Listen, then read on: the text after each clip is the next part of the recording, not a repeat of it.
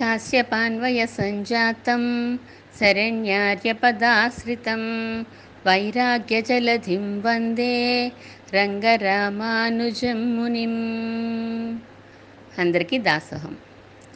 ఆత్మస్వరూపము అంటే నిన్న కొద్దిగా తెలుసుకున్నాం. ఆత్మస్వరూపము అంటే ఇలా ఉంటుంది అని మనం ఊహించుకోవడమే తప్ప దాన్ని కంటితో చూడలేం కాబట్టి ఊహించుకోవడం కొంచెం కష్టంగానే ఉంటుంది. దానికి ఉన్న లక్షణాలు జ్ఞానము ఆనందము శేషత్వము అంటే ఎలా ఊహించుకుంటాం? ఒక ఫ్యాన్ ఉందనుకోండి ఫ్యాన్ స్వరూపం చెప్పాలంటే చెప్పచ్చు మూడు రెక్కలు ఉంటాయి దానికి ఒక మోటార్ ఉంటుంది దానికి కరెంట్ కనెక్షన్ ఇస్తే తిరుగుతుంది అని చెప్తే ఊహించుకోగలం మనం. లేదు ఒక చెట్టు ఇలా ఉంటుంది అని చెప్తే చెట్టును ఊహించుకోగలం. ఒక కాండం ఉంటుంది దానికి కొమ్మలు ఉంటాయి ఆకులు ఉంటాయి అంటే ఊహించుకోగలం. కానీ ఆత్మస్వరూపాన్ని ఊహించుకోవడం ఒక భూతంలా ఉంటుందా? ఒక దెయ్యంలా ఉంటుందా? లేకపోతే ఓ మొండి మోటే ఉంటుందా? కాళ్ళు చేతులు కలిపేసి ఉంటాయా? దానికి ఒక తోక ఉంటుందా? చెప్పలేం. సూక్ష్మాతి సూక్ష్మమైన దాని గురించి ఎలా చెప్పగలమండి? ఎవరు కంటితో చూడలేదు కాబట్టి చెప్పలేం. పెద్దలు చెప్పిన దాన్ని బట్టి శాస్త్రాన్ని బట్టి మనం తెలుసుకుంటున్నాం అంతే. ఎందుకంటే శాస్త్రం అనే వెలుగులోనే కదా మనం పరమాత్మ అనేవాడు ఉన్నాడు అని మనం నమ్ముతున్నాము. ఇవన్నీ జరుగుతున్నాయి కాబట్టి పరమాత్మ ఉన్నాడు అనుకోవడం తప్పు. శాస్త్రం చెప్పింది కాబట్టి నేను భగవంతుడిని నమ్ముతున్నాను అనుకోవడం అది రైట్. ఈ జ్ఞానం మనకి శాస్త్రం వల్ల వచ్చింది అనుకుంటే అది కరెక్ట్ తప్ప ఏదో ఊహించేసి ఇవన్నీ జరుగుతున్నాయి కాబట్టి ఉందనుకుందాంలే అని అనుమానంతోటో భ్రమతోటో చెప్తే అది రైట్ కాదు. శాస్త్రం అనే వెలుగులో మనం పరమాత్మని దర్శించాలి. అందుకే కదా మనం ఆరాధనలో ప్రతిరోజు దీపం పెడతాము. ఆల్రెడీ మనకి తిరువారతం చేసుకునే గదిలో కరెంటు దీపం ఉంటుంది ఎలక్ట్రిక్ దీపం మనం లైట్ వేసుకునే చేసుకుంటాం. ఫ్యాను లైట్ అన్నీ వేసుకునే చేసుకుంటాం కదా మనం. మళ్ళీ దీపం ఎందుకు పెడతాం మనం? పరమాత్మ ఆ కరెంట్ లైట్లో మనకు కనిపిస్తాడు కదా. అంటే కాదు దీపారాధన చేయకుండా మనం ఏ ఉపచారం సమర్పించం కదా. ఎందువలన? అంటే ఆ దీపం అంటే అక్కడ శాస్త్రము. శాస్త్ర జ్ఞానానికి గుర్తు అది. పగల దీపం ఎందుకు పెడతాం మనం? పగలైనా కూడా దీపం పెడతాం. ఎందుకని? అంటే రాత్రైనా పగలైనా కూడా శాస్త్రానికి గుర్తు కాబట్టి ఆ దీపారాధన చేయకుండా మనం ఏ పని చెయ్యం. ఆ శాస్త్ర వెలుగులోనే మనం పరమాత్మ సాక్షాత్కారం పొందాలి. సరే పరమాత్మ అంటే ఎవరు? అంటే మనకి ఎవరైతే కారణభూతుడో మన ఉనికికి కారణభూతుడు ఎవరో మనల్ని సృష్టించింది ఎవరో ఆయన పరమాత్మ. అంతే కదండి? అలాగే కదా చెప్పుకోవాలి. నిన్న చెప్పుకున్నాం మనం. ఈ సృష్టిలో ఉన్న పదార్థాలన్నిటినీ రెండుగా మనం విభజించుకుంటే చైతన్యం కలిగినవి చైతన్యం లేనివి అని రెండు భా మనం విభాగాలు చేసుకున్నాం. ఆ రెండు కేటగిరీలకి కూడా మరి వాటిని సృష్టించింది ఎవరు వాటిని కంట్రోల్ చేస్తోంది ఎవరు ఆయనే ఈశ్వరుడు. ఈశ్వరుడు అంటే నియమించేవాడు. అంటే సృష్టించేవాడు నియమించేవాడు ఆయనే కదా మరి. ఆయనకే పరమాత్మ అందరికంటే పరమమైన ఆత్మ పరుడు అంటే గొప్పవాడు అని చెప్పి ఆయన్నే భగవంతుడు అని అంటున్నాం మనం. భగవంతుడు పరమాత్మ. ఈ మనని సృష్టి ఈ చిత్తుని అచిత్తుని అంతటినీ కూడా సృష్టించిన వాడే పరమాత్మ. ఈ పరమాత్మ స్వరూపం ఈరోజు మనం తెలుసుకోవడానికి ప్రయత్నం చేద్దాం. ఆత్మస్వరూపంలాగా దీన్ని ఊహించుకోవడం కష్టం కాదు. మనకి కంటికి కనిపిస్తూనే ఉంటారు. రాముడు అంటే ఇలా ఉంటాడు. ఒక కోదండాన్ని పట్టుకొని ఉంటాడు రాముడు. పక్కన సీతాదేవి ఉంటుంది. లక్ష్మణుడు ఉంటాడు. హనుమ సేవ చేస్తూ ఉంటాడు. మనం చెప్పుకోవచ్చు. కృష్ణుడు ఆ చేతిలో వేయడం ఉంటుంది. వెనకాల గోవు ఉంటుంది అని మనం ఊహించుకోవచ్చు. పరమాత్మకి అన్నిటికంటే ఫస్ట్ పేరేమనుకున్నాం? శ్రీమన్నారాయణుడు. లక్ష్మీదేవితో కూడి ఉన్న నారాయణుడు. ఆయన ఆయనకి పేరు. ఆయన ఎక్కడ ఉంటాడు? ఆయన స్థానం ఏంటి? అంటే పరమపదము వైకుంఠము అపరాజిత అయోధ్య దీనికి చాలా పేర్లు ఉన్నాయని కూడా మనం ఇంతకుముందు తెలుసుకున్నాం. పరమాత్మ స్వరూపాన్ని ఇంత ఇంతకుముందు మనం తెలుసుకున్నాం కానీ ఎంత చెప్పుకున్నా తరగనటువంటి వాడు కదా ఆయన. ఆయన రూపం లేదు గుణాలు లేవు అని చాలామంది అంటూ ఉంటారు. కాదు ఒక రూపం ఉన్నది గుణాలు కళ్యాణ గుణాలు మంచి గుణాలు ఉన్నాయి అని శాస్త్రం చెప్తోంది. భ అంటే కూడా కళ్యాణ గుణాలు కలిగిన వాడు ఆయన అన్ అంటే కనుక చెడు గుణాలు ఏమీ లేనటువంటి వాడు అని కూడా మనం ఇంతకుముందు చెప్పుకున్నాం. ఈయనేనండి మరి? సృష్టి స్థితి లయము చేసేది ఈయనేనా? అవునండి ఈయనే చేస్తారు. సృష్టి చేసేది ఈయనే. మరి లయం రక్షించేది సృస్థితి అంటే రక్షణ. రక్షించేది ఈయనే. లయం అంటే ప్రళయం. లయం అంటే లయం లేకుండా చేయడం. ప్రళయం అంటే వికృ వికృష్టమైన లయం అని చెప్పి. అంటే చాలా చక్కగా లయం చేసేవాడు. ఎవరికి ఏ ఇబ్బంది కలగకుండా చేస్తాడు ప్రళయం అని చెప్పి. విస్ విసృష్ట వి విశిష్టమైనటువంటి లయము అని చెప్పి. పరమాత్మ లయం చేసేటప్పుడు ఎలా ఉంటుంది విధానము? సృష్టి సృష్టి చేసేటప్పుడు విధానం ఎలా ఉంటుంది? ఎలా చేస్తాడు? సృష్టి స్థితి ప్రళయాలంటే ఎలా చేస్తాడు? స్థితి అంటే లక్ష రక్షణ గురించి మనం చెప్పుకున్నాము. దాని గురించి కాకుండా ఇప్పుడు స్థితి అంటే ప్రళయం అంటే ఏంటి? సృష్టి అంటే ఏంటి? మనం తెలుసుకుందాం. ముందు ప్రళయం గురించి చెప్పుకొని అప్పుడు సృష్టి గురించి చెప్పుకుందాం మనం. ప్రళయము అంటే మనం ఇంతకు ముందు చెప్పుకున్నాం అచిత్ అనేది ఇరవై నాలుగు తత్వాలుగా ఉంటుంది అని. ఇరవై నాలుగు తత్వాల్లో భూమి దగ్గర మొదలు అంటే పైనుంచి వస్తే కనుక మూల ప్రకృతి ఆ మూల ప్రకృతిలోంచి అహంకారం అనేది పుడుతుంది అని చెప్పి ఆ అహంకారంలోంచి తన్మాత్రలు ఇవన్నీ కూడా బయలుదేరుతాయి అని ఇరవై నాలుగు తత్వాలని అక్కడి నుంచి ఆకాశము ఆకాశంలోంచి వాయువు వాయువులోంచి అగ్ని అగ్నిలోంచి నీరు నీటిలోంచి భూమి ఇలా ఇరవై నాలుగు తత్వాలు ఏర్పడతాయి అని మనం చెప్పుకున్నాం. ఇప్పుడు మనం ప్రళయం గురించి చెప్పుకుంటున్నాం కాబట్టి రివర్స్లో వెళ్ళాలి. ఈ భూమంతా ఏమైపోతుంది? ప్రళయం చేయాలనుకున్నప్పుడు పరమాత్మ సంకల్పించినప్పుడు అంతా నీరైపోతుంది. ఆ నీరంతా వెళ్ళి ఏమవుతుంది? అగ్నిలో కలిసిపోతుంది. ఆ అగ్ని అంతా వెళ్ళి వాయువులో కలిసిపోతుంది. వాయువు ఆకాశంలో కలిసిపోతుంది. ఆకాశము తన్మాత్రలో అలా ఒకదానికొకటి ఎలా అయితే వచ్చాయో అవి రివర్స్లో ఒకదానిలో ఒకటి కలిసిపోతూ వెళ్ళిపోతాయి. ఎక్కడి వరకు వెళ్తాయి? అంటే మూల ప్రకృతి వరకు ఒక దాంట్లో ఒకటి ఒక దాంట్లో ఒకటి ఇలా ఆకాశము తన్మాత్రలు అలా అన్నీ కలిసిపోయాక చివరిన మూల ప్రకృతి అనేది మిగులుతుంది. మూల ప్రకృతి అనేది ఒక గీటురాయి అనుకోండి ఆ గీటురాయి మీద తళుకు తళుకును మెరుస్తూ ఉంటాయట. ఏం మెరుస్తాయి? ఇదంతా అచిత్ కదా మహంక అహంకారము మన మహత్తు మూల ప్రకృతి ఇవన్నీ అచిత్. ఈ అచిత్ అంతా ఒక గీటురాయి అని అనుకుంటే అంటే ఒక ముద్దలా ఉంటే దాంట్లో అక్కడక్కడ తళుక్కు తళుక్కున చిత్తులు మెరుస్తూ ఉంటాయట. అంటే ఆత్మలు మెరుస్తూ ఉంటాయట. బంగారం గీటురాయి మీద బంగారం గీస్తే ఎలా అయితే మెరుస్తూ ఉంటుందో అలా తళుకును మెరుస్తూ ఉంటాయట ఆ చిత్తు మీద ఈ చిత్తులన్నీ కూడాను. అంటే ఈ చిత్తులు ఆ చిత్తులు కనిపించినాయి మనకి ఇప్పుడు కాసేపు అయ్యేసరికి అవి కూడా కనిపించవు. కేవలం పరమాత్మ మాత్రమే కనిపిస్తాడు. అంటే ఒక్కడే ఉన్నాడు పరమాత్మ ఒక్కడే ఉన్నాడు ప్రళయకాలంలో. ఎలా ఉన్నాడు? చిత్తంతా కలిపి ఒక ముద్ద తీసుకుంటే ఆ చిత్తులంతా ఒక ముద్ద తీసుకుంటే రెండు కూడా తనలో కలిపేసుకుని ఉన్నాడు. మరి చిత్తులు ఉన్నాయా లేవా? అచిత్ ఉన్న ఉన్నదా లేదా? ఉన్నాయి. ఎక్కడున్నాయి? పరమాత్మలో ఉన్నాయి. ఏది తీసి చూపించండి ప్రళయకాలంలో? తీసి చూపించలేం మనం. చిత్తుతోటి అచిత్తుతోటి కూడి ఉన్నాడు పరమాత్మ. శ్రీమన్నారాయణుడు చిత్తుతోటి అచిత్తుతోటి కూడి ఉన్నాడు. కూడి ఉండుట అనేది తెలుగు పదం.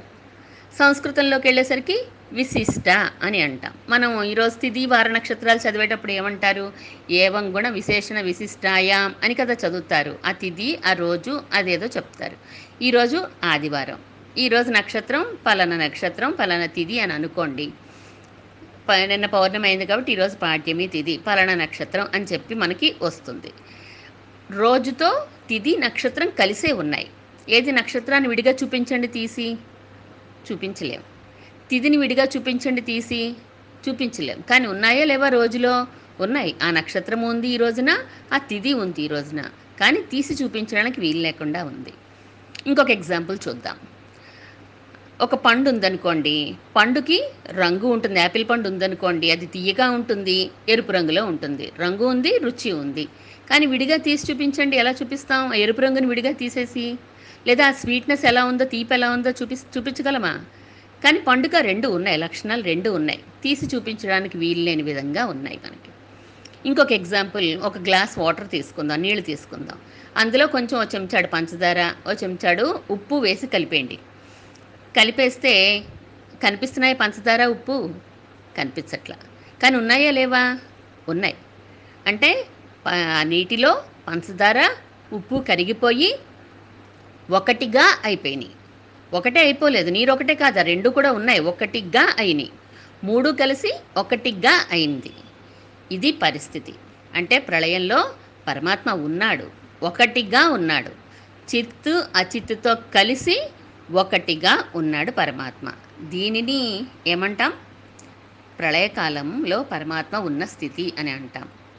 ఒక మగనెమలి ఉందనుకోండి ఆ మగనెమిలి మామూలుగా ఉన్న స్థితిలో మేఘాలు లేవు ఏమీ దా మామూలుగా ఉన్న స్థితిలో పించమేమి ఇప్పుకొని ఉండదు. ముడుచుకొని ఉంటుంది అంతే దాని తోక ముడుచుకొని ఉంటుంది.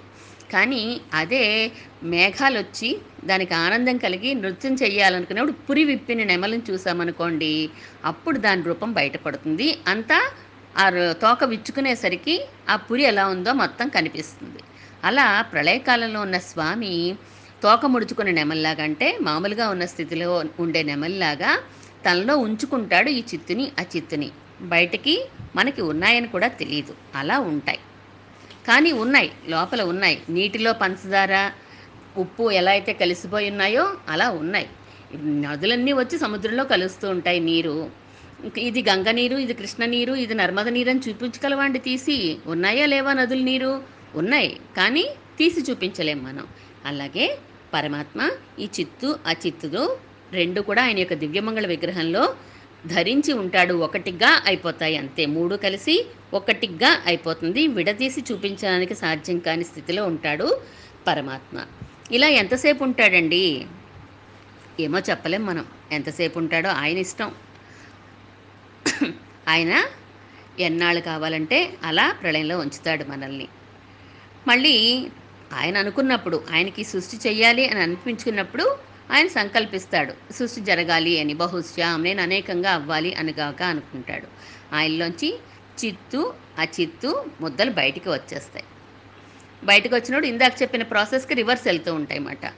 అన్నీ కలిసి ఒకటిగా అయిపోయినాయి కదా ఈ ఒకటిలోంచి అన్నీ బయలుదేరుతాయి. ఇప్పుడు చిత్తన్ని ఓ పక్కకు వచ్చేస్తాయి ముద్దంతా. ఈ అచిత్తులన్నీ ఓ పక్కకు వచ్చేస్తుంది అచిత్ ముద్దలోంచి మూల ప్రకృతి అందులోంచి మళ్ళీ అహంకారం వస్తుంది అందులోంచి మళ్ళీ మహత్తత్వము మహత్తులోంచి అహంకారము ఇలా వరుసగా మళ్ళా వచ్చేస్తే తత్వాలన్నీ బయటకు వచ్చేస్తాయి. ఆకాశము ఆకాశంలోంచి వాయువు వాయువులోంచి అగ్ని అగ్నిలోంచి నీరు నీరులోంచి భూమి ఇంకా అక్కడి నుంచి మన శరీరాలు ఈ పంచభూతాలతోటి మన శరీరాలు తయారవుతాయి. ఆ శరీరాల్లోకి ఈ చిత్తులు ముద్దలోంచి ఒక చిత్తు వస్తూ ఉంటుంది ప్రవేశిస్తుంది ఆ శరీరంలోకి ప్రవేశిస్తుంది. ఈ ప్రవేశించినప్పుడు ఈ ఆత్మలన్నిటి లోపలికి కూడా పరమాత్మ ప్రవేశిస్తాడు. ఎలా ప్రవేశిస్తాడు?